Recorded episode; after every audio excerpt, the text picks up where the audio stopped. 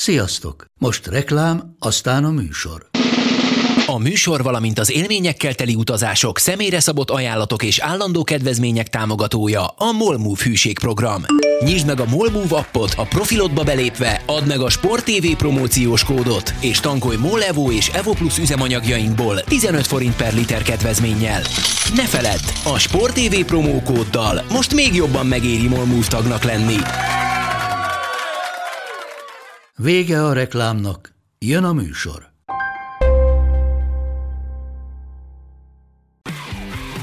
Gól! Ez 11-es volt, ha nem láttad te! Úristen, milyen becsúszás volt! Mi mindennel kapcsolatban lesen vagyunk. Ez a Sport TV és a Nemzeti Sport közös podcastjének újabb része. Sziasztok! Ez a Lesen vagyunk a Sporttelevízió és a Nemzeti Sport közös labdarúgó podcastja. Állandó beszélgetőtársam Monc Attila, a Sport TV munkatársa, én pedig Szeli Mátyás vagyok, a Nemzeti Sport újságírója. Sziasztok! Ritka csodaként tartottuk a szavunkat, és eljutottunk odáig, hogy viszonylag gyorsan tudtunk beszélni, vagy tudunk beszélni a legutóbbi podcast óta. Igen. Aminek nyilván részben adja az időbeosztásunk az okát, részben meg az, hogy eh, azért most már eléggé keményen itt van a futballdömping a nyakunkban. Nem is a nyakunkon, hanem már a nyakunkban. Hát igen, a, a Premier League az beindult a hétvégén, ugye a spanyol bajnokság is. Nyilván a spanyol bajnokságban az, hogy az első négy helyzet nem játszott még, még kicsit veszít így az érdekességéből, de hát hamarosan ennek is eljön az ideje, még, még a Angliában két Manchesteri csapat nem játszott, de hát ugye a Liverpool az egy izgalmas meccsen legyőzte a Leeds-et 4-3-ra, a Chelsea is nyert tegnap este, ugye már az újak közül játszottak többen, ma pedig ugye BL selejtezők vannak, illetve a héten ugye a, a többek között a Ferencváros is BL selejtezőt játszik, mégis egy kicsit egyelőre előrébb néznénk, hiszen a hétvégén a nagy bajnokságok közül beindul a Bundesliga és a Serie A is, úgyhogy először egy kicsit a Bundesligáról beszélgetnénk, ahol nyilván az a fő és már egyre unalmasabbá váló kérdés, megállítja valaki a Bayern Münchent. Milyen hosszú választ szeretnél kapni? Egy szavast, vagy hosszabbat? Az egy szavas azt gondolom három betűs, nem négy betűs. Ez így van. Aha, lett volna gondolom. Igen. Szóval nézd, én azt gondolom, hogy ha tényleg tudja a Bayern tartani azt a fajta egységességét, ami 2020, legkésőbb 2020 elejétől jellemző volt rá, meg azt a fajta formát, akkor nem látom magam előtt azt a, hát, fogalmazunk finoman, német csapatot, amelyik, amelyik veszélyes tudna rá lenni, és, és és hogy még erősebb, mondjuk 10 ponton belül tudna hozzá kerülni a táblázaton. Tehát én, én azt, azt várom, hogy ez egy, ez egy nagyon kemény menetelés lesz a Bayern részéről a bajnokságban. Ugyanakkor egy, két, két dolog. Egy, ez nem biztos, hogy jót tesz a német futballnak. Bár azt mondom, hogy inkább úgy mondom, hogy inkább nem tesz jót, mint jót tesz. Most az, a német futballt, az egész német futballt értem, nem csak a ilyen elszórt uh, dolgokat. Másrészt pedig azért most legalább két kényes személyi döntés az, az borzasztóan ott lebeg a levegőben, és fogalmam sincs, hogy mi fog történni. Tehát gondolok itt az Alaba és a Tiago ügyre, illetve ezekkel összefüggésben adott esetben harmadikként ide vehetjük azt is, hogy, hogy Flick azért csak-csak szeretne még igazolni, ami meg pillanatnyilag nincsen nagyon kilátásban, hiszen neki nagyon kellene még egy szélső, ahhoz, hogy négyen legyenek, de egyelőre csak hárman vannak, mert ugye Perisicset elengedték így. Így ott van Zané, Koman és Gnabry, ahol ott ő nem emlékeim, pedig emlékeim szerint, oké, okay, Perisic valószínűleg ez nem meghatározó ember lett volna, de mint emlékeim szerint az Inter azért nem kért valami őrült összeget érte. Vagy itt inkább hát, a fizetéssel volt. Talán, talán, hát ha figyelj, azt hiszem talán, és lehet, hogy rosszul emlékszem, és akkor elnézést, mindjárt megpróbálok elnézni mintha olyan 20 ezer környéke, vagy 20 millió környéken lenne euróban, hogy annyi, annyi lett volna a vételára. Azt gondolom, hogy azt, azt nem valószínű, hogy, hogy, hogy most megadná a, a bája, vagy meg akarja adni. a Bayern München. Tehát az, az egy 30 fölötti, igen, 20 milliós kivásárlási áron. Tehát az egy 31 éves támadóért 20 milliót letenni, azért, hogy ott legyen inkább a kispadon, mint a kezdőcsapatban, az a Bayern München üzletpolitikájába szerintem annyira nem fér bele. És, és valahol ezt, ezt meg is értem. Nyilván azt mondják fiknek, hogy a néni most azért nézzék körül a saját utánpótlásba is, ha már szívesen dolgoz a fiatalokkal, hát ha van ott valami, mert azt is előbb-utóbb biztos, hogy bizonyítani kell, hogy az oda bele öntött, hát szerintem most már lassan azért 100 millió lesznek azok, nem 10 millió, azért azoknak is van értelme. Hát tegyük hozzá másik... azért... Mondjad, bocs.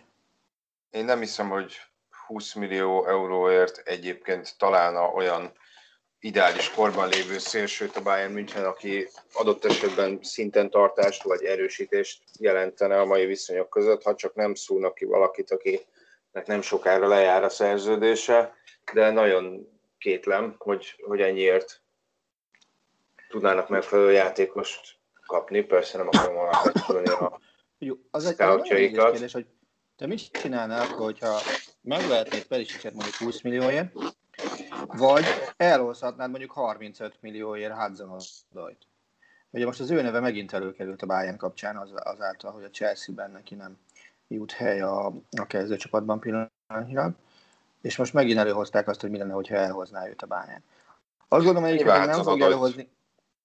Na, én is ezt gondolom.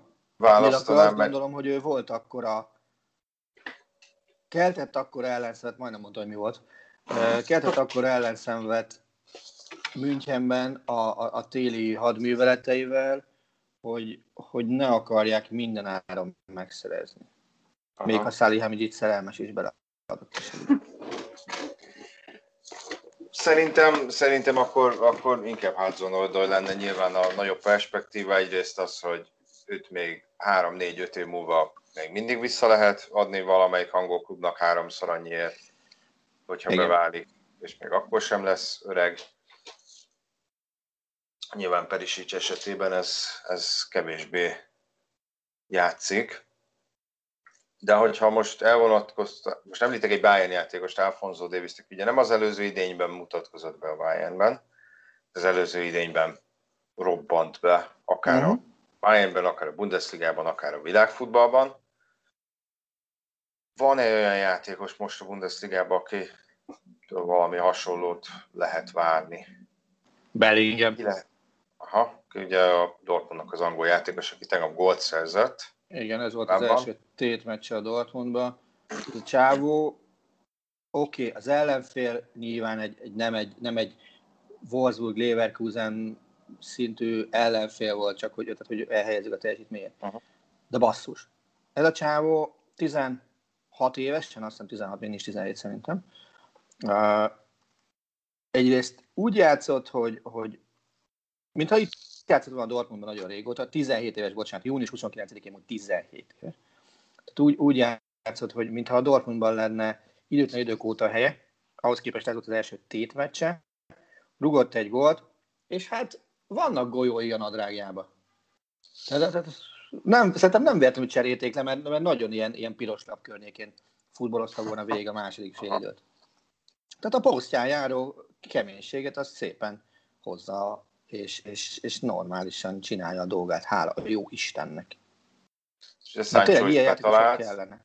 A Sancho 11-est varta be, ami, ami azért azt is mutatja, hogy basszus, uget 11-est a csávó, rábízák, ez nem rövid távú jövőt sejtett Dortmundban. Tehát nem az lesz, hogy a Manchester United még bekopog egy ajánlattal október elejéig, és szavaztok, vinném a csávót, hanem, hanem szerintem ő ezt a szezont végig tolja Dortmundba. Egyébként azért említettem, mert ugye a Dortmundban még olyan nem volt, hogy két angol játékos szerezzen egy mérkőzésen gólt, bár nem tudom, hogy egyáltalán német klubok történetében volt olyan, hogy két különböző angol játékos egy mérkőzésen gólt szerezzen. Olyan túl sok angol légiós nem volt a Bundesliga-ban. Igen, azt akarom, az, azonnak az, hogy volt-e egyáltalán olyan, hogy két angol légiós volt egy klubon belül. Brit az lehet, hogy volt. Brit az, angol... szerintem Brit az szinte biztos, hogy volt. A Bayernben is lehet, hogy volt. Mintha. Most érted, a, nyilván a, a világháború előtti idő, idő, ideig nem menjünk vissza, azt gondolom, de, de de brit, brit le... utána nézzük aztán, hogyha hogyha mégis volt, akkor majd visszatérünk erre. Szerintem most ne raboljuk ezzel az időt. De szerintem Bellingham lehet az, aki Én azt gondolom, hogy Bellingham lehet, igen. Bellinghamből pillanatnyilag még a izét is kimerném nézni, hogy, hogy, hogy, hogy ilyen 100 milliós játékos lesz belőle egyszer csak. Uh-huh. Hát Tök simán kéne. Tessék? Mondom, ideje van rá. Abszolút. Abszolút van rá. A Dortmund az egy nagyon szép karrierívet vázolt föl neki, mert a, ő azt mondta, hogy az volt az, ami miatt úgy döntött, hogy, hogy, hogy, hogy ide jön. És, és szerintem, szerintem ez egy jó döntés volt, és ugye már ott van a, a, a, a következő angol kiszemelt is a Dortmundnál. Szintén a, a Manchester City-ből akarnak hozni megint egy még fiatalabb játékos. Esküszöm, nem fogom tudni kiejteni a nevét. Ugye Sancho is a, a City-ből jött, és hát ez egy elég érdekes helyzet. Én beszéltem, hát nem is tudom, tavaly talán egy játékos megfigyelővel, aki a Manchester City akadémiájának dolgozik, és hát ő nagyon, nagyon dicsérte egyrészt a, azokat az infrastruktúrális fejlesztéseket, meg, meg befektetéseket, amiket a, a klub az elmúlt években eszközölt, illetve, illetve nagyon dicsérte az ott folyó szakmai munkát is.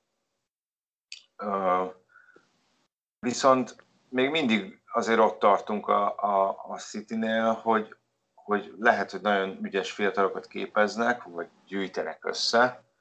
Hát nyilván itt nem csak Manchesteri születésű mm. játékosokról van szó, de hát azért ezek a játékosok valamilyen szinten látják, hogy, hogy azért nem olyan széles az az út, ami az első csapathoz vezet. Igen. Lásd, ugye Sancho, aki ugye részben, hát nem csak részben, hát azért gondolom, hogy az volt a fő ö, indok annak, hogy eljöjjön, hogy, hogy állítólag egyébként ő, ő fix játék lehetőséget akart magának, ezt írták valahol, ami azért kicsit uh-huh Mondom, hogy erős volt 17 évesen ott a Manchester City-nél, elnézve, a, uh-huh. kik voltak a posztján. De közben Sancho meg, meg példát mutathat azoknak a city vagy egyéb csapatnál játszó fiataloknak, akik azt mondják, hogy fú, vagyok 17 évesen, most bekopogott egy német csapat, lehet, hogy, lehet, hogy a következő fél évben meg már lesz mondjuk, nem tudom, 10-15 bajnokim, mm. akkor, akkor menjünk, vágjunk bele. Nem tudom, egyébként majd egyszer arról érdemes lenne beszélgetni valamikor, hogy például Guardiola felfogásában mi változhatott meg a, fiatal játékosok kezelését, illetve hiszen annól a Barcelonában sokkal könnyebben, hamarabban nyúlt fiatal saját nevelésű futballistákhoz, mint később a Bayernben és a Manchester City-ben bármikor is. Igen, és az azért is, hát egyrészt valamilyen szinten érthető, hiszen ugye a Barcelona, oké, okay, egy évet töltött a Barcelona B-nél, de hát onnan ugye előléptetett azért több játékost, hmm. abból a csak valakit ő edzett, szerintem Pedro meg Busquets is az ő keze alá játszott hmm. B-ben. A Münchennél nem tudom, ugye a City-nél jó kérdés, hogy a City nél elvileg az utánpótlás, ha jól tudom, taktikailag, meg felfogásban már, már hasonlóan működik, mint Ez a így van, és most már nem is, egy, vagy nem is egy éve szerintem.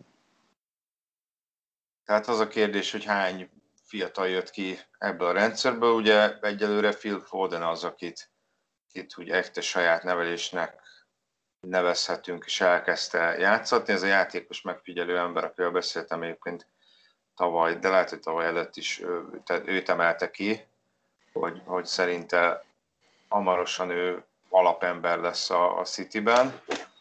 Aztán majd meglátjuk, hiszen nem tudom, mert gondolom a többség hallotta, hogy mi történt Fodennel a válogatott szünet alatt. Hmm. Úgyhogy, Igen, tisztából az izlandi szépség királynő viszonyokkal, ez biztos.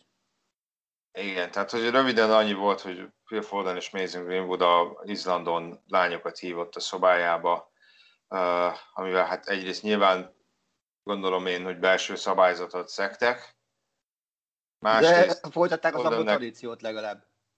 Fodennek hát nem tudom, felesége vagy barátnő, de gyereke biztos van. Fodennek, na bassz. Igen, igen, igen, 20 éves, és azt hiszem két éves a gyereke. Ja. és uh, nyilván ez, ez számoljon elő a saját lelkismertővel. Itt igazából az volt a súlyos az egész esetben, az izlandi hatóságok azt mondták az angoloknak, amit a válogatottnak, hogy nem kell öt napig karanténba vonulni, amikor megérkeztetek, viszont senki mással nem találkozhattok a kis buborékotokon kívül. Mm. Tehát, hogy igazából az, az már csak egy adalék, hogy miért, hogy miért, vagy mit csináltak, igazából inkább itt az volt a gond, hogy gyakorlatilag kvázi az egész csapatot ezzel veszélybe sodorták, és most visszakötve a Manchester City-re, ugye a beszámolók szerint, meg hát az angol sajtóban is egy ilyen nagyon ilyen jó fiú kép van Fodenről, hogy családos ember, meg szeret horgászni, meg mit tudom én. Szóval felépítettek neki ilyen szép kis imidzset, ami hát nyilván ez eléggé bezavart. Másrészt állt a Guardiola meg, meg nagyon ajánlott a Southgate-nek uh-huh. Fodent, hogy tényleg ez egy rendes gyerek, izé, odafigyel, lehet alakítani, stb. stb. stb. Tehát, hogy állítólag így Guardiolát is kényelmetlen helyzetbe hozta Southgate előtt. Mm. Nyilván azért Southgate haragja nem feltétlenül Guardiola felé fog irányulni, csak hát ez egy szar helyzet, aztán majd meglátjuk, hogy, hogy adott esetben a City-nél is sújtják-e valamivel Fodent. Mm. Figyelj, lassan kanyarodjunk már vissza a Bundesligára, mert... Igen, kanyarodjunk már... vissza a Bundesligához. Szóval a, a, a Dortmund ugye most, most már teljes idényt kivacsarhatnak Haalandból is, ugye, aki idény közben érkezett, ami nyilván nem egy, nem egy hátrány. Nevezhetjük a Dortmundot a Bayern legnagyobb kihívójának, bár szerintem is azért itt, itt, itt azért benne van az, hogy 10 pont lesz a különbség. De mondhatjuk azt határozottan, hogy a Dortmund lesz a legközelebbi csapat a Bayernhez? Nem. Én azt gondolom, hogy ezt ennyire határozottan nem merem kijelenteni. Mert egyrészt a Lipcse nálam szintén egy eléggé acélos csapat. Másrészt Dortmundban szerintem most ki van adva Fábnak az ukász, hogy vagy nyersz valamit, vagy átakarodsz az édes jó fenébe. Mert ezt már nem lehet trófea nélkül bírni, úgyhogy hogy toljuk bele a a csapatban a fiatal játékosokat, jó játékosaink vannak, és, és mindig nem azért rontják el adott esetben, mert, mert van náluk egy jobb csapat, aki a Bayern általában jobb csapat náluk. De basszus, tehát ez a Dortmund, ez, ez, ez 2005 szezonban szanaszét verhette volna a bayern és azt sem bírta megnyerni. Az előző szezonban is a Kovács ére alatt azért a Dortmund tudhatott volna profitálni a, a Bayern töketlenkedéseiből. És a kupát se sikerült nekik egyszer, behúz, egyszer sem behúzni. És azért, azért ez, ez ennyi idő fényében szerintem, szerintem nem jó üzenet, hogy a, a Dortmund nem nyer bajnoki címet most már hány éve? Szerintem kilenc talán. De nem csak a Dortmund, hanem senki. Jó, most, hogy mondjam, a Dortmundnál magasabb igényekkel szerintem most senki nem jelentkezhet Nem. bajnoki igényekkel az elmúlt időszakban, az, azt kell, hogy gondoljam. Ez igaz. És ugye a Dortmund így van, 12, tehát 9 év kihagyással lehet leghamarabb bajnok ugye a, a Dortmund, és, és ugye azért a kupába sem vitézkedett ebben az időszakban. Tehát kupát is nyert egyet 17-ben, egyébként előtte szintén 12-ben nyert kupát. Tehát a Belegonoszóban befejeztek 8 idényt, abba kiosztottak csak a két legfontosabb német trófeát nézve 16-ot, abból egy lett a Dortmundé, egy a Frankfurté, egy a Wolfsburgé, az összes többi az Münchenbe költözött. Hát igen, olyan szempontból ez nyilván rosszabbul hangzik, hogy mondjuk a tehát Frankfurt vagy a Wolfsburg ugyanannyi kupát nyert, mint a Dortmund ebben az időszakban. Meg bajnoki címet is nyilván. Igen. Tehát én azt gondolom, hogy Dortmundban a, a, egész egyszerűen elég volt abból, hogy szart se nyerünk, valamit nyerni kell. Nyilván a bajnokok ligája megnyerése az hát nem azt mondom, hogy utopisztikus, de majdnem. És a bajnokság megnyerése az szerintem 5% esély, és ezzel még mindig nekik adok a legtöbb esélyt a német csapatok közül talán. A kupa megnyerésére van a legtöbb esély a Dortmund. Hát ez, ez, mégis kicsit paradox, mert azt mondod, hogy nyerniük kell valamit, de közben azért olyan sok esélyt nem adsz rá. Ez itt. A, nyerniük kell valamit, azt ők mondják, nem én mondom. Nekik nem, nem kell nyerniük, szépen nézzék meg, hogy a szében erre bevándorol idén is három trófea, vagy hat, attól függ, hogy mit tekintünk alapnak, mert ugye hat a maximum, amit nyerhet a Bayern idén. Abból a Budapesten lesz az első, rá egy hétre Münchenben a másik szuperkupa, aztán ugye van a bajnokság, a kupa, a klub VB, meg a BL. Tehát ez a hat trófea, amit a Bayern idén megnyerhet. Na, nagyon-nagyon kíváncsi vagyok. Tényleg, hogyha under kéne mondani, akkor mondjuk négy és fél. Aha. Na, ahhoz képest mit mondasz? Négy és fél, többet jön a Bayern, vagy nem ebből a hatból? Hmm. Szerintem nem nyer többet. Te azt mondod, hogy elbukik két sorozatot. Igen. Nyilván a B-et azt magamtól is kitalálom, hogy az az egyik véletlenül ebből. Mi az, amit Igen. még nem nyer meg szerintem?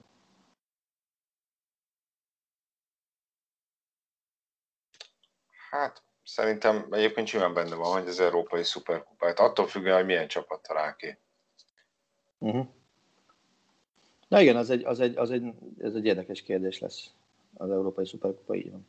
Igen, meglátjuk. Tehát visszatérve gondolni... Mondjuk az újak, az újak, az egy gyanítom, hogy szerepet kapnak, vagy nem tudom, nem tudom, hogy Flicknél, vagy mondjuk akár Neuernél mennyire hangsúlyosak ezek, hogy neki játszania kell ezeken is a meccseken, de hogy ott van Nübel, aki a Bayern München új kapusa, nem első számú kapusa, csak új kapusa, Száné, aki az újak közé tartozik, Csevleg a pihentebbek közé tartozik, Ugye, nem is tudom, ki jött még a Bayern. még a- egy francia középhátó, és Tangi, igen, tehát Zianziu, vagy tehát más, a Kouassi néven jött, de most már más néven futballozik.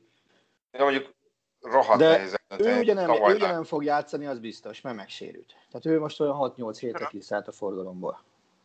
Kicsoda? Ja, ugye, a Kouassi kiszállt a Kouassi? forgalomból olyan 6-8 Aha. hétre. Aha. Ugye, Ugye, Tavaly láttam játszani az U17-es Európa bajnokságon, mert volt egy üresebb napunk, és akkor kimentünk egy francia-svéd csoportmeccsre a Shamrock Roversnek a stadionjába. Hát most az alapján meg nem mondtam volna, hogy, hogy egy év múlva a Bayern játékosa lesz úgy, hogy még azt hiszem több mint 10 meccset játszott is a Paris Saint-Germainben az idény Aha. során. Bár azt a, a, hogy azt sokan voltak így, hogy nem mondták volna meg.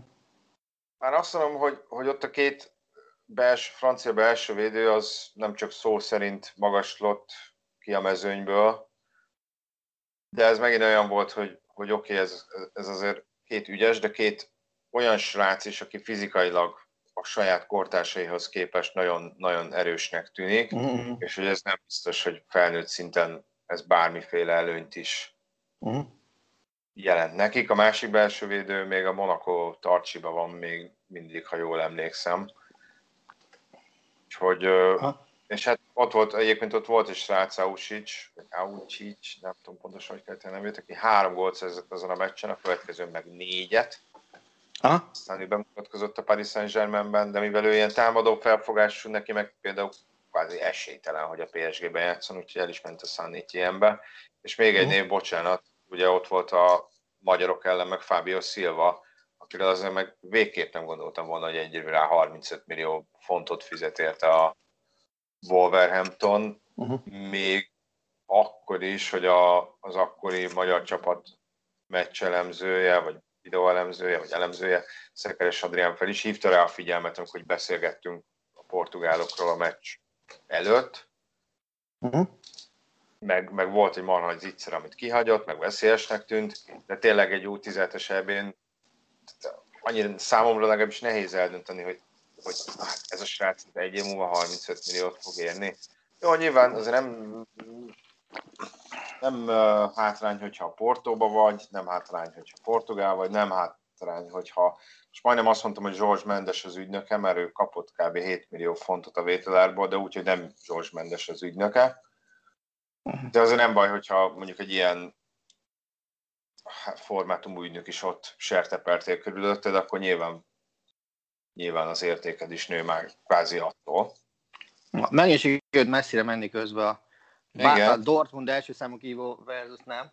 Itt azért azt mondom, hogy ez a Lipcse, ez szerintem eléggé erős jelölt a, a második helyre, még akkor is, hogyha ha nincs Timo Werner. Nagyon kíváncsi vagyok, hogy amikor majd bejelentik Zörlott szerzőtetését, akkor, akkor mi lesz, meg hogy lesz.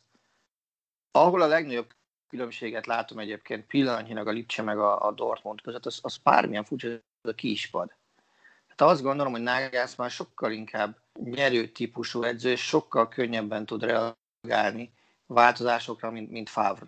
Tehát ő, ő nem annyira a saját rendszerének a, a rabja, talán azt hiszem így, így, így érdemes megfogalmazni, mint, mint mondjuk Favre, és ő, ő könnyebben kilép a komfortzónájából. Van egy, van egy tök jól bejáratott csapata, mondom, meg kell tényleg Werner, Werner helyére kell találni valakit, ugye Zörlót lesz majd Törökországból, vagy a Crystal Palace-ból, most tök mindegy, hogy, hogy hogy nézzük, hogy honnan érkezik. És a többi, az, a többi csapatrész az, az nem fog átesni olyan nagy változásot. A Lipcse védelme stabilabbnak tűnik, mint a Dortmundé. Hummels ide vagy oda. Összességében szerintem a Lipcse védelme stabilabb. Ott nincs akkor a fejreállás a, a védelme, mint, mint amit ugye a, a Dortmund meccset, ugye megvette ugye Nikol Schulzot baromi nagy reményekkel, hogy na majd ő azt megoldja, meg minden ilyesmi. Hát baromira nem oldotta meg. Szerintem neki ez a szezon ez, az azért is meg lesz, hogy ott tud-e ragadni egyáltalán Dortmundba. A középpálya az érdekes lesz, az, az szerintem nagyjából 50-50. A támadó része az meg, az meg Jadon Sancho ide vagy oda, az is egy, az is egy jó pár baj lesz a Dortmund meg a, a Lipcse között. Mondom, szerintem az edző... jött csatárposztra. Ő gólpasszal kezdett a, a, a Nürnberg elleni kupa meccsen. Ugye ott szétszették a Salzburgnak a támadó sorát, hiszen Minamino elment Liverpoolba, Haaland Dortmundba, van Salzburgba, vagy Salzburgba, most is. Lipcsébe. És most is fossák így is a gólokat. Így van. Én, akire egyébként még kíváncsi vagyok, mert neki nagyon-nagyon jó volt a sajtója pár évvel ezelőtt, az Herix. Nem tudom, hogy így kell ejteni a nevét. Ja, aki most Monakóból jön vissza. Monakóból kölcsön vettek, ugye jól emlékszem, a Leverkusenbe. Leverkusen, így van. Volt annó. Illetve, illetve tényleg az, hogy, hogy mennyire sikerül pótolni Werner, Werner góljait. De ha azt veszük, jól tudom, Werner érzékeny veszteség, meg, meg hát nem tudom, sikket hogy nevezzük? Jó kiegészítő ember? Volt ő. Szerintem Siknek ebben a, abban a Leverkuseni rendszerben baromi nehéz volt, volt helyet találni. Lipcsei. És, vagy Lipcsei, bocsánat, most már az új csapatot mondom. Igen, most már Leverkusenben van. Igen. És Siknek egy más típusú futballban kellene érvényesülni. A Leverkusen hamarabb kihozza belőle a, azt, ami benne van, mint, mint a Lipse szerintem.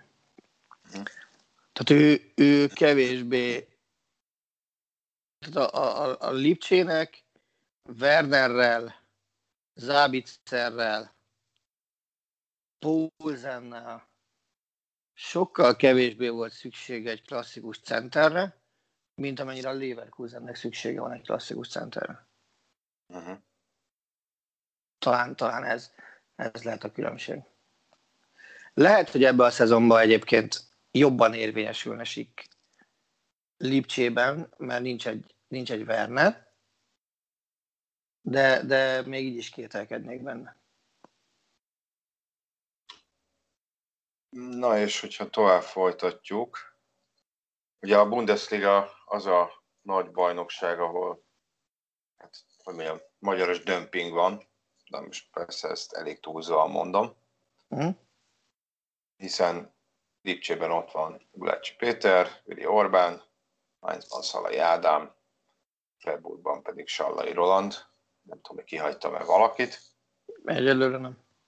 Szerintem nem. Ugye Szalai Ádám mérföldkőhöz érhet ebbe az idénybe, hiszen meg lehet neki a 250.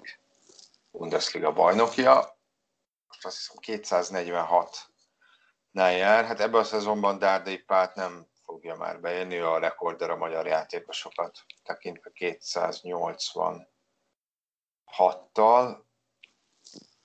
Ettől függetlenül, hogy ugye ő számít a legrutinosabb Bundesliga játékosnak a magyar légiósok közül, én azért nyilván mégis leginkább Salai Rolandra leszek kíváncsi, hiszen az előző idényben azért 21 bajnokin kapott lehetőséget, és, és hát főleg ugye azért a válogatottban azt mondom, hogy ígéretes teljesítmény nyújtott az elmúlt mérkőzéseken, és hát jó lenne, hogyha a Freiburgban is tényleg alapember lenne, ráadásul olyan alapember, aki, aki gólerősen is játszik, mondjuk ő maga is elmondta a sportnak, hogy a helyzet kihasználásán javítana. Az első fél szezonjában két gólya volt, meg az előző idényben is, ezen nyilván lehetne javítani. Ja, abszolút.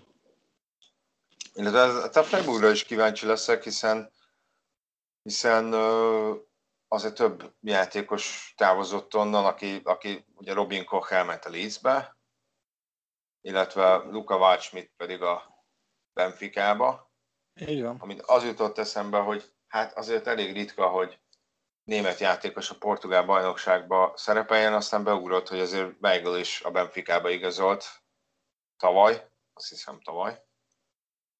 És ugye talán annyira mégsem ritka, bár, bár azt mondom, hogy ez mégsem megszokott, hogy német, német középcsatár játszon portugál nagy csapatban, nem? Hát ilyenre nagyon-nagyon ritkán szokott példa lenni. Ugyanakkor ugye az is igaz, hogy, a, a, a Benfica egyrészt nem csinált rossz vásárt, másrészt meg Waldschmidt-et ugye Anglia, angol csapatokkal is írba hozták, uh-huh. többel is, és szerintem azért összességében meglepő volt, hogy ő Portugáliát választotta, mert a német játékosok nagyon-nagyon ritkán szoktak menni ilyen szinten. Legfeljebb nyaralni. Uh-huh. Bocsát, igazából uh-huh. csak visszatérve, ugye hát a Dárdai Márton az már a, már a Hertha első csapatához tartozik, ha minden igaz, ha jól emlékszem. Abszolút, hát kerettagolt most ezen a Braunschweig elleni, ezen a Braunschweig elleni retteneten is kerettagolt, ugye a, a német kupa első fordulójában, ami, ami elképesztő meccs volt, ez az 5-4-es végeredménye. Mm. Szerintem neki idén az, az első lépés az, hogy mutatkozzon be a bajnokságban a felnőtt csapatban, és ha, ha ez sikerül, és mondjuk játszik 10-15 meccset az élvonalba, és ez mellett valamelyik korosztályos csapatba vissza tud futballozni, az tök jó lenne. Tesóját, azt, azt már Dárdai Pál az idősebbik mondta többször is, hogy kölcsön kéne adni nagyon gyorsan, akár a másodosztályba, akár Hollandiába. Látva a Hertha bevásárlásait, szándékait, Lambadia Palkóhoz való viszonyát, én azt gondolom, hogy neki, neki tényleg mennie kell most mennie kell, játszania kell, mert, mert ez így kevés lesz. Hogy, hogy, hogy játszol a Hertha kettőben, és akkor ott rúdosol gólokat, azt, azt nem biztos, hogy, hogy, hogy elégedetnek kell vele lenni. Illetve azért a Hertha-nál érdemes azt megemlíteni, hogy az elmúlt években azért meghatározónak távozó, vagy meghatározónak számító Salomon Kalu és Vededi Ibisevic is távozott, hmm. Kalu Brazíliába igazolt, Ibisevics pedig a Sákéhoz. 36 évesen még a jelek szerint látnak benne fantáziát. Meg ugye Skebred is, és azért több Herta edzőnél is, nem csak Dárdai Pálnál is annó alapember volt, ő pedig a Rosenborgba tér haza, nyilván is már 33 éves volt. Úgyhogy hát valamilyen szinten generációváltásról is beszélhetünk a, a, a Hertánál. Ugye most a tavasszal én őket kevesebbet láttam, vagy nyáron, most már tavasszal az nem is. Hát ugye Márko, azt tudom, hogy Márko Grujic is visszatért a Liverpoolhoz kölcsönben, nyilván nem fog Liverpoolnál maradni, de hát uh, Grujicról még akkor is, hogyha voltak, ha jól emlékszem, azért nem kevésszer bajlódott ő sérüléssel, azért róla is általában áradoztak a Hertha edzők, azt tudom, hogy Dárdai Palinak az egyik nagy kedvence volt, vagy nem tudom, hogy kedvenc, uh-huh. nagyon nagyra tartotta. Az így van. Mondjuk pont nem idős, mert 24 éves. Igen. Az Hertha, ez, ez, én, én azt gondolom, hogy a Hertha az nem lesz annyira jó, mint amilyen jónak szeretné magát pozícionálni ebben a szezonban. Tehát nyilván ők, ők az, hogy mezőny első fel, az szerintem most már kevés nekik. Tehát ők szerintem inkább ilyen 6-ba, 7-be szeretnének kerülni, de, de nem látom ott a helyüket, hogy, hogy odaig eljutnának. Lehet persze, hogy túl friss ez a Braunschweig elleni káosz élménye, ami, ami főleg ott a védelemben volt, de azt gondolom, hogy ha, ha, ha reálisak vagyunk, Bayern, Dortmund, Lipcse, Gladbach, Leverkusen, Wolfsburg, ez a hat biztos, hogy jobbnak tűnik, mint a, a Hertha. Uh-huh. A Werder Brémának egészen frankó felkészülése volt. Szerintem ők is partiba tudnak lenni velük. A Hoffenheim az egy baromi jól építkező csapat, ők is veszélyesek lehetnek. A Freiburg ugye az a Koch Waldschmidt kettős távozásával biztos, hogy bukott, de az is biztos, hogy azért Streich meg a, meg a scoutok ilyenkor kiszoktak találni valamit, és hoppá, jön valaki, akit két év múlva megint el tudnak adni jó pénzért. Tehát én, én ellenük sem merném nyugodt szívvel csatába ereszteni a helyet, és akkor már is ott vagyunk, hogy tíz. Uh-huh. Szóval szerintem, ha ez nem lesz nagyon-nagyon gyorsan strukturált szintre hozva ez a herta, és látni, hogy kinek mi a dolga, ki mit akar csinálni, és nem csak elméletben van meg, mert azért úgy, úgy kóváljátok a pályán a Braunschweig ellen, mint gólyafos a levegőbe körülbelül. Azon a kupameccsen, akkor, akkor és, és a felkészülési meccsek során sem volt minden rendben. Mert az a Hamburg, amit szanaszét vert a, a, a Dinamo Dresden harmadosztályú csapata tegnap a kupába szintén, az megverte őket felkészülés során, ha jól emlékszem, az se azt mutatja, hogy hű, ha ebből most nagyon félelmetes berlini csapat lesz. Kapusposzton nem egyértelmű a helyzet. Szóval itt, itt lesznek bajok. És, és azért uh, Lars Windhorst sem gondolnám azt, hogy az a célja, hogy na nekem még több pénzem van, akkor ezt is kidobálom az ablakon. Tehát azért, azért ő német üzletember, nem, nem arab. Hát szerintem előbb-utóbb azt mondja, hogy srácok, kaptam ennyi pénzt, kéne valamit mutatni a pályán, mert ez így nagyon nem jó. Hát közben most már elég elpofáztuk az időt. De hogy még két gyors kérdésem lenne a Bundesliga kapcsán, miért áttérnénk Olaszországra. Bundesliga klubjai eddig legalábbis a transfermárk szerint 225 millió euró körül költöttek. Október 5-én zárul az átigazolási időszak. Szerinted elköltenek-e még egyszer ennyit? Októberig? Hát 18 csapat elkölte még 220-230 millió eurót október 5-ig. Szerintem nem. De a másik kérdésem, mert tudom a választ, vagy legalábbis részben tudom a választ, de te biztos jobban ki tudod ezt bontani, hogy mi a helyzet a nézőkkel a Bundesligában. Hiszen, ha jól Köszönöm tudom, a bizalmat. Itt, itt gyakorlatilag arról van szó, hogy a regionális, regionális szinten döntenek arról, hogy ki enged be szurkolókat, tehát nincs egy, az a központi direktíva, vagy nincs központi direktíva. Én azt gondolom, hogy ennél nehezebb helyzetben most nem, nem lehetnek a klubok. Ugye betervezték azt, hogy jöhetnek a nézők, erre jött válaszul az, hogy lófasz lesz itt, stadion megnyitás, évvégéig itt nem lesz nyitás. Oké, ennél nagyobb csak az Ausztrák Bundesliga borult, ahol most még 10 ezer néző előtt játszott a Rapid jövő héten, meg azt hiszem ezer néző lehet meccsenként. Uh-huh. Nagyjából.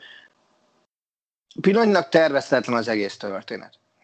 Ugye a kupában voltak viszonylag szigorú restrikciók, bár hozzáteszem, a, a, például a Dinamo Dresden azért beengedhetett, vagy tízezer ember tegnap. A bajnokságban, az élvonalban jelenállás szerint a legtöbb néző, amit beengedhet csapat, az 8500 lesz, az a Lipcse lesz. a Werder Brémának is valami 8000-re van engedélye. Hivatalosan ugye az alapdirektíva, ami sporttól független, az azt hiszem, hogy 500 nézőben van maximalizálva a tömegrendezvény. Aha. Nek létszáma. De, és ugye itt van az eltérő politikai berendezkedés, ahogy te is mondtad, ettől a tartományi kormányok mindenütt eltérhetnek, figyelembe véve a járványhelyzetet. Általában, ahogy, ahogyan mondjuk Lipcsében is tették, a 100 ezer főre jutó fertőzés számmal hozzák összefüggésbe, hogy hány nézőt engednek be a stadionba. Ugyanakkor, ami számomra nagyon-nagyon meglepő volt, az Zödernek, a Bajor tartományi miniszterelnöknek a milyen nap van ma? Ked. Vasárnap Igen. esti nyilatkozata volt, amely szerint ő akár azt is elképzelhetőnek tartja, hogy a stadionok egyharmada megteljen már a bajnoki rajton.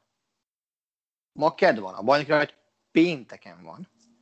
Tehát itt nem tudom, hogy ez hogy lehetséges, nem tudom, hogy mi lesz a döntés, de ami bizonyos területeken előnye a decentralizált politikai berendezkedésnek, az ezen a területen például szerintem hátrány lesz, mert ebben egy olyan oltári nagy káosz lesz, mint az állat. Uh-huh. Tehát ugye például Vácke a Dortmundnak a főnöke, az azt mondta tegnap, hogy ő azt tanácsolja a béleteseinek, hogy tegyék szabaddá a szombatestéket. Amikor, amikor ugye ő a, a, amikor a Dortmund ugye otthon játszik. Igen. Mert szerinte, ha, sors, ha nem is mindenki, de sorsolással jó pár emberke beballakhat majd.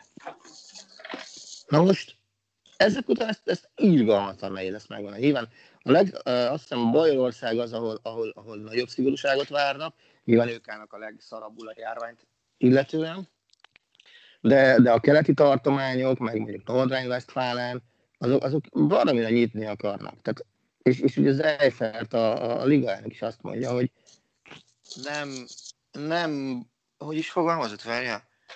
Nem bújhatunk el, nem élhetünk félelemben örökké. Tehát azt hiszem ez volt a mondat. Ugye nem próbálnak meg bármit is tenni. Ugye Vacke is mondta, azt, hogy ez a járvány, ez még köztünk marad. Ezzel kell együtt élni. Az, hogyha csak elbújunk, az kurvára nem megoldás. Mert akkor, akkor csak így volt, aztán kész. Ki kell dolgozni olyan előírásokat, hogy oké, okay, srácok, akkor így, így, így és így. Aztán, aztán csókolom. Hát a zárszónak a Bundesliga kapcsán azt mondom, hogy megteszi. És menjünk tovább egy kicsit Olaszországba, szériába, hogy a Bundesliga-hal ellentétben ők már közel 600 millió eurós költekezésnél járnak, ezzel második helyen állnak a Premier League mögött.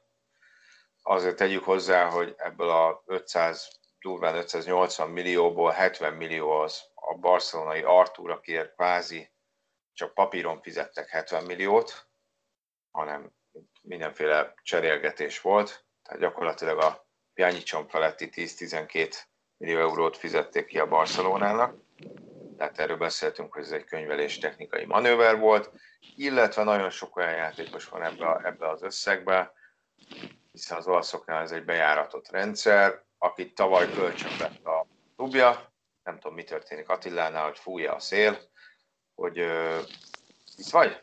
Itt, itt, itt, itt, csak becsuktam az ablakot, akkor ja. ne halljál be semmit. Szóval, hogy ehhez az összeghez hozzájárul az, hogy, hogy nagyon sok olyan játékos van Olaszországban, akit tavaly kölcsön vett a klubja, és most végleg megvett, tehát ez, ez az összeg most jelenik meg itt legalábbis a Transfermarktnál a kiadási oldalon de hát azért lehet azt mondani, hogy a szériák klubjainak nagy többsége is azért itt a vírus helyzet kapcsán viszonylag, hát hogy mondjam, racionálisan kell gazdálkodnia.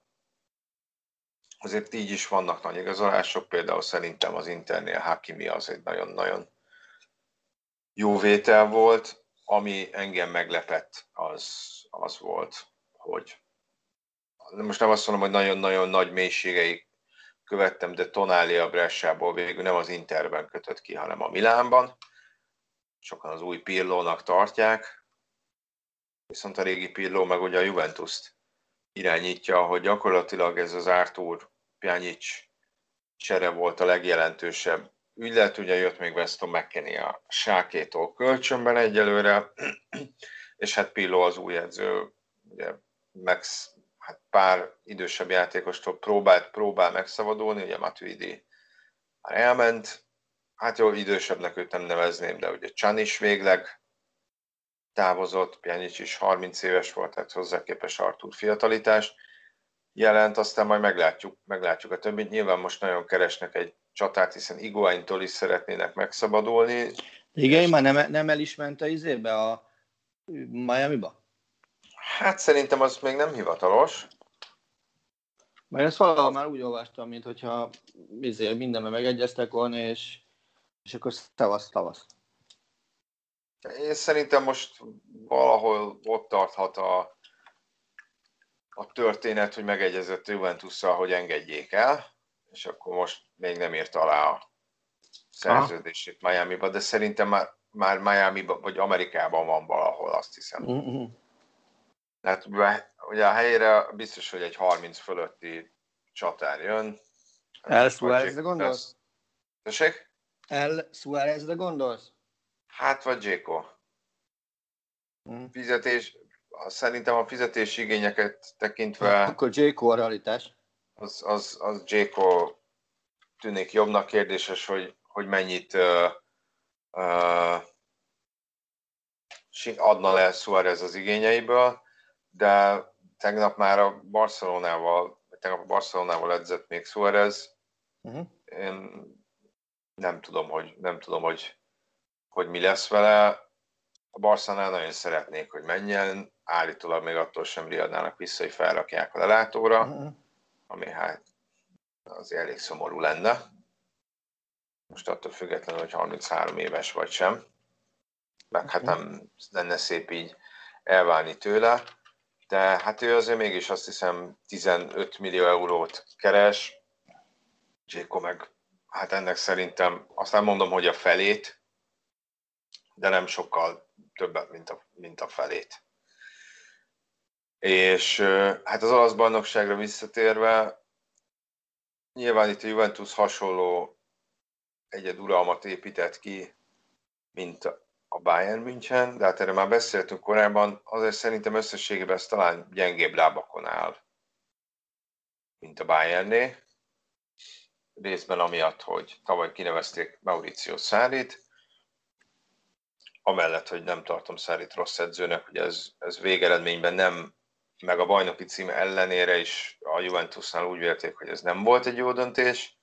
Most kinevezték Andrea Pirlót, aki viszont szerintem egy ilyen, hát hogy mondjam, gazdaságos döntés volt egyelőre. Mennyire egy nevet... marketing döntésnek is? Hát biztos, hogy az is. A szakmai oldaláról szerintem senki nem tud semmit, hiszen, hiszen szinte nulla tapasztalata, vagy hát pár napos tapasztalata van gyakorlatilag edzőként. most előhetjük azokat a kliséket, hogy biztos a játékos múltja miatt nagyon tisztelik, meg jobban hallgatnak rá, uh-huh. hogy ez, most ezt a pályán, ezt mennyire látjuk viszont, azt szerintem az égvilágon senki nem tudja. Uh-huh. De hát ez nyilván egy új esélyt adhat a, a, a bajnoki trónkövetelőknek, akiből, akik közül szerintem leginkább mégis az Intert kell uh, kiemelni. Az Interen kívül te tudsz komolyan venni más trónkövetelőt? Hát a, a bajnoki visszatérést követően nehezen, de még azért ide sorolnám az Atalantát. Uh-huh. És hát ugye ott van még a Láció, aki az első négybe végzett. De a Lációnál igazából lényegi változás nem történt. Uh-huh. Most azt mondom, hogy az, nagyon az Atalantánál sem, de az Atalantát inkább látom egy olyan csapatnak, aminek a játéka nem függ, nem egy vagy két játékos játékától függ, hanem az nekem megint egy, egy összerakott csapatnak tűnik, ahol adott esetben cserélgethetsz alkotórészeket. Nyilván azért, hogyha mondjuk Ilicsicsre és Papu Gomezre, most kicsit magamat hazudtolom, meg nem számíthatsz egyszerre, azért annak a támadó játék látja, uh-huh. nagyon nagy kárát látja, de, de jobban összerakott csapatnak látom, mint a Lációt. A Lációban szerintem simán jobban benne van egy nagyon-nagyon hullámzó teljesítmény. Ugye mind a két csapatra, mind a két csapatnál nagy kérdés az is, hogy a többfrontos harcot azt hogy bírják. Uh-huh. Az Atalanta azért nem bírta rosszul az előző idényben, az volt az első BL idényük, hogy ott a negyed döntőig jutottak. A Láció viszont az Európa Ligában szerepelt az előző idényben, és, és azért azt, azt nem mondanám, hogy minden, minden meccsén a legerősebb kezdőjével állt ki. Uh-huh. Azért azt viszont nehezen tudom elképzelni, hogy mondjuk a BL lesz az a sorozat, ahol azt mondja, hogy na jó, akkor most a fél csapatot pihentetjük. Ez így van. És, és, és ezzel mondom, én, én azt mondanám, hogy, hogy az Atalanta, Inter, Juventus az első három helyen osztozkodik, és a Lációban érzem azt, tehát hogyha van... Te a Milánban nem érzel annyi erőt, hogy, hogy bejöjjön a négybe? Hát azt mondom, hogy ha Milánnak, a Milánba, a Milán bejön a négybe, akkor szerintem azt a Láció kárára teszi meg. Persze tévedtem már ennél nagyobbat is, úgyhogy majd meglátjuk. Tehát nem, de, ez, de ehhez kell a Láció gyengélkedése is, mert, mert, mert én nem érzem azt, hogy ez a Milán uh-huh.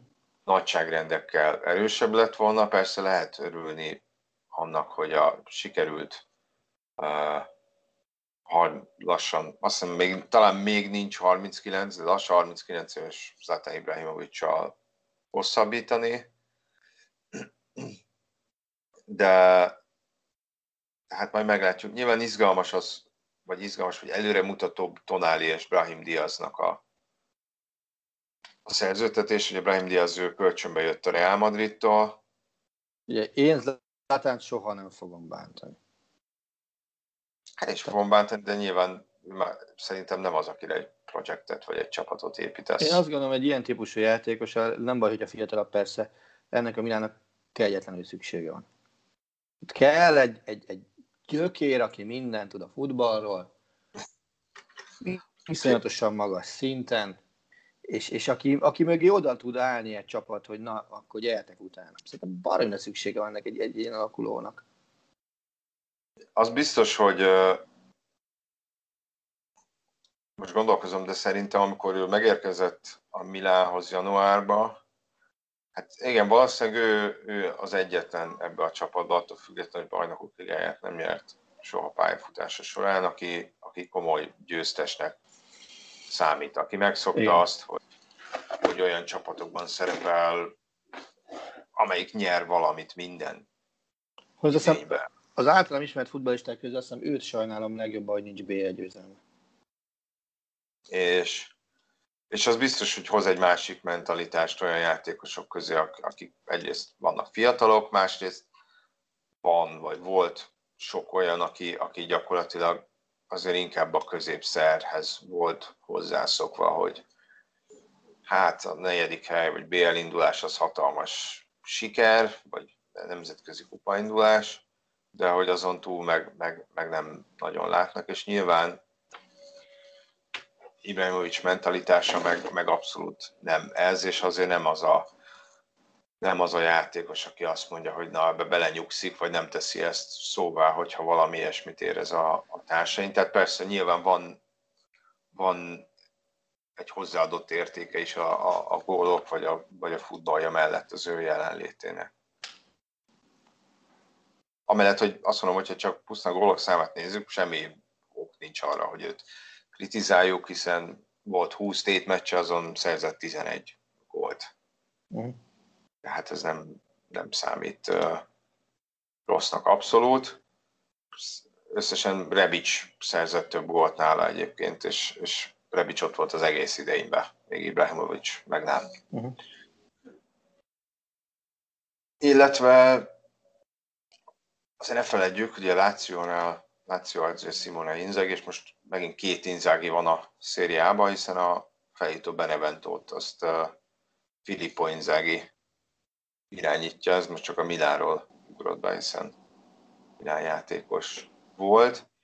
Visszatérve az Interre, ugye érdekes, hogy, hogy tavaly erről beszéltünk, hogy az Internél elindult valami. Jött egy, jött egy jó edző, Conte, akire általában jellemző, hogy viszonylag gyorsan javít az együttesein. Szerintem még talán abban is megegyeztünk tavaly, hogy, hogy azért azonnal ne, várjunk, ne várjunk bajnoki címet az Intertől. Ehhez képest ha, ehhez nagyon-nagyon-nagyon közel volt, hiszen egy ponttal maradt el a Juventus-tól. És most lehetne azt mondani, hogy igen, most szintet lépünk, vagy, vagy megpróbáljuk még jobban kihasználni azt, hogy, hogy a Juventusnál talán most nincs akkora folyamatosság, mint volt. Ehhez képest ugye a nyár egy része az azzal tehát, hogy leléphet-e Antonio Conte vagy sem. Ugye nyilván, vagy nyilvánosan kritizálta a vezetőséget, és, és hát ez érdekes volt, mert ugye valami olyasmiről beszélt, hogy őt nem védik meg igazán, Ugye a Chelsea-nél folyamatosan az azért csilánkozott, hogy átigazolások így, meg úgy, meg amúgy. Hát most az Internél erre azért nem lehet panasza. Ugye elmondta, hogy hát, hogy neki mennyit kellett könyörögnie Lukakuért, vagy mennyit, hogy senki nem is tudja, hát egyébként szerintem senkit nem is érdekel. Lukaku szerez, szeret. Ez egyéni szoc probléma. Itt állítólag állítólag arról van szó, bár ő is erre utalgatott, hogy, va, hogy valaki szivárogtat a médiának a klubon belül, és hogy egyrészt ezzel van. De valószínűleg ilyen minden klubnál van. Tehát ilyet, ilyet annak, idején, annak idején még a egyik kedvenc újságíró, berregi újságíró kollégánk mesélte, hogy a, az egyik fővárosi klubnál neki ki az ember tulajdonképpen, akikre nem is gondolná. Tehát mindenhol megvannak azok az emberek, akik kiszivárogtatnak dolgokat. Ez, ez a mit csodálkozik illetve a másik, hogy, hogy nem, tehát, hogy itt nem az átigazásokkal van a baj, hanem hogy állítólag neki nincs akkora beleszólása. Ezt meg pláne nem tudom, hogy mennyire igaz. Ugye itt Giuseppe Marottával dolgozhat együtt, akivel együtt dolgoztak a Juventusnál is. Nem tudom, hogy mekkora, tehát nem tudom, hogy mekkora beleszólást akar. Mm. Tehát, hogy azt akarja, hogy ő rámutat valakire, és akkor azt egy hét múlva szerezzék meg. Nem, miért nincs még ott? Szerintem kb. ez a hozzá. Ezt nem tudom, ugye itt még Arturo Vidal az, aki, aki érkezhet, beszél, beszél, beszélnek Kantéról is. Egyébként általában Eriksen esetében volt kiakadva, aki tényleg jött a tataremtörés, hogy őt ő egyáltalán nem akarta, és hát az, az túlzás, hogy, hogy alapemberként számítana Eriksenre, és hát azt lehet is, lehetett is hallani, hogy, hogy ajánlgatták egyébként a Chelsea-nek. Azt el tudom képzelni, hogy Eriksen esetében az intervezetősége úgy látta, hogy itt van egy elég jó futbalista, aki viszonylag nyomott ára megszerezhető, hiszen fél év volt akkor hátra a szerződéséből a Spursnél, és Conte meg, meg nem volt ettől annyira elájulva. De hogy ez mindez okot adna arra, hogy, hogy egy év után lelépjen, azt nem tudom. Ugye itt a háttérben lehetett arról is szó, vagy lehetett arról is hallani, hogy ő vissza akar menni a Juventushoz, és hogy ott már készítgeti elő magának a helyet, és érdeklődik a, a, izé, a játékosoknál, hogy mi a hely, kirúgják-e Szárit, nem rúgják-e ki Szárit, ez még ugye Szári menesztés előtt volt. Mondjuk utána azt mondta, hogy be is pereli azt az újságot, ami mi erről írt. Uh-huh. Tehát, hogy, hogy azt mondanám, hogy ez annyira rosszul jött az Internél, hiszen, hiszen most lehet az a szezon, amikor szerintem meg lehet fogni a Juventus, legalábbis most az, az idén kezdet előtt néhány nappal legalábbis úgy tűnik. Aztán lehet, hogy 30 ponttal vagy 20 ponttal bajnok lesz Juventus, ezt nem tudjuk, de, de mindenféle jelek alapján ez lehet az a szezon, amikor szerintem az Inter hosszú, hosszú idő után megfoghatja őket. Tehát ilyenkor nyilván ilyenkor rohadtul nincs szüksége arra, hogy, hogy, hogy ilyen feszültségek legyenek az edzővel. Hát, hát így van. Meglátjuk. Te szerinted megfoghatja? Én azt mondom, én nagyon szurkolok, hogy valaki fogja meg a juventus Igen? Uh-huh. De hozzáteszem, Németországnak is nagyon jót tenne, ha valaki megfogná a bayern Hát biztos, biztos, és, és a Juventus Na, nyilván nagyon érdekes lesz, hogy, hogy mit csinálnak Pillóval. Tehát a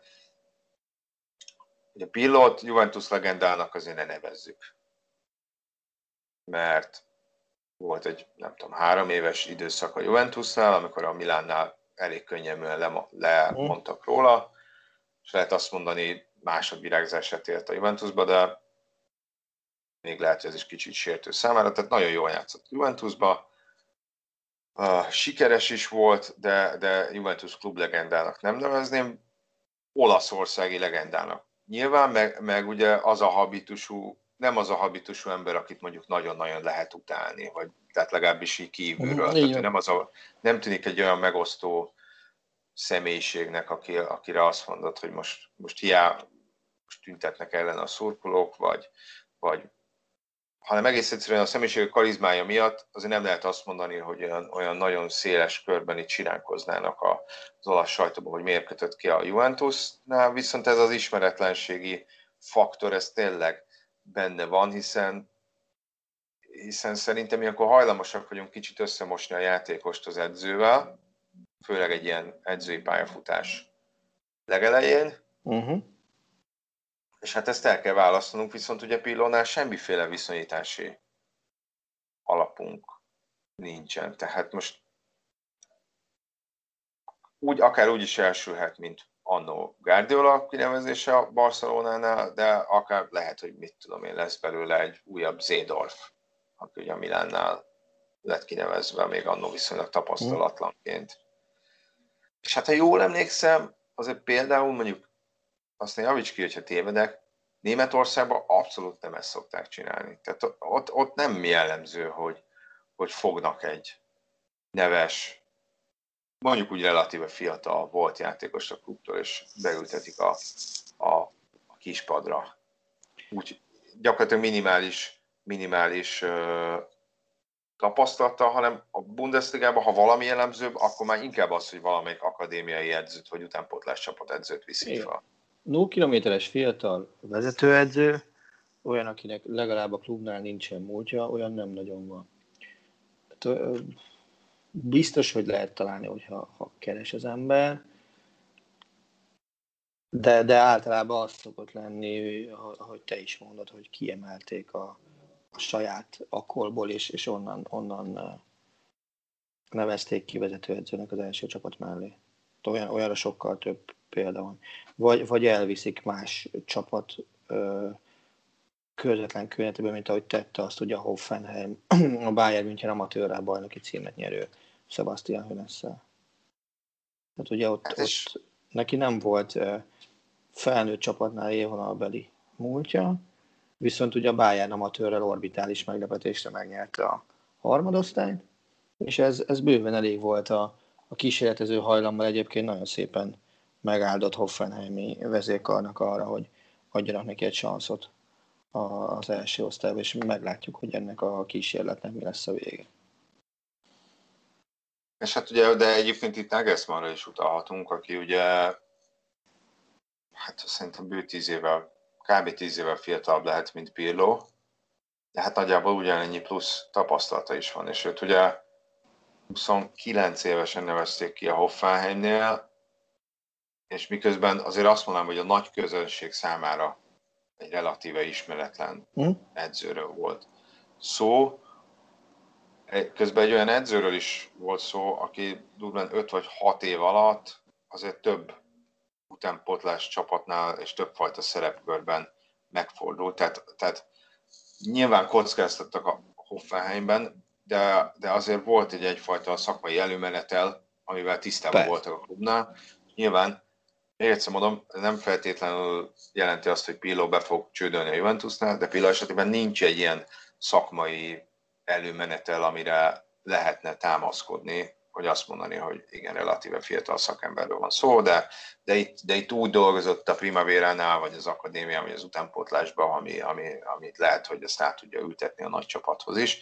Nincs, mert egész egyszerűen nincs viszonyítási alap, vagy nincs, nincs edzői múlt, amire, amire lehet támaszkodni, és nyilván ez is erősíti ezt, amit mondtál, hogy ez marketing szempont is volt benne, nyilván gazdasági szempont is volt benne, hiszen azért Szárinak biztos, hogy nem két fillért kell fizetni. Ja. Hát majd meglátjuk, ez, ez az izgalom. A hétvégén.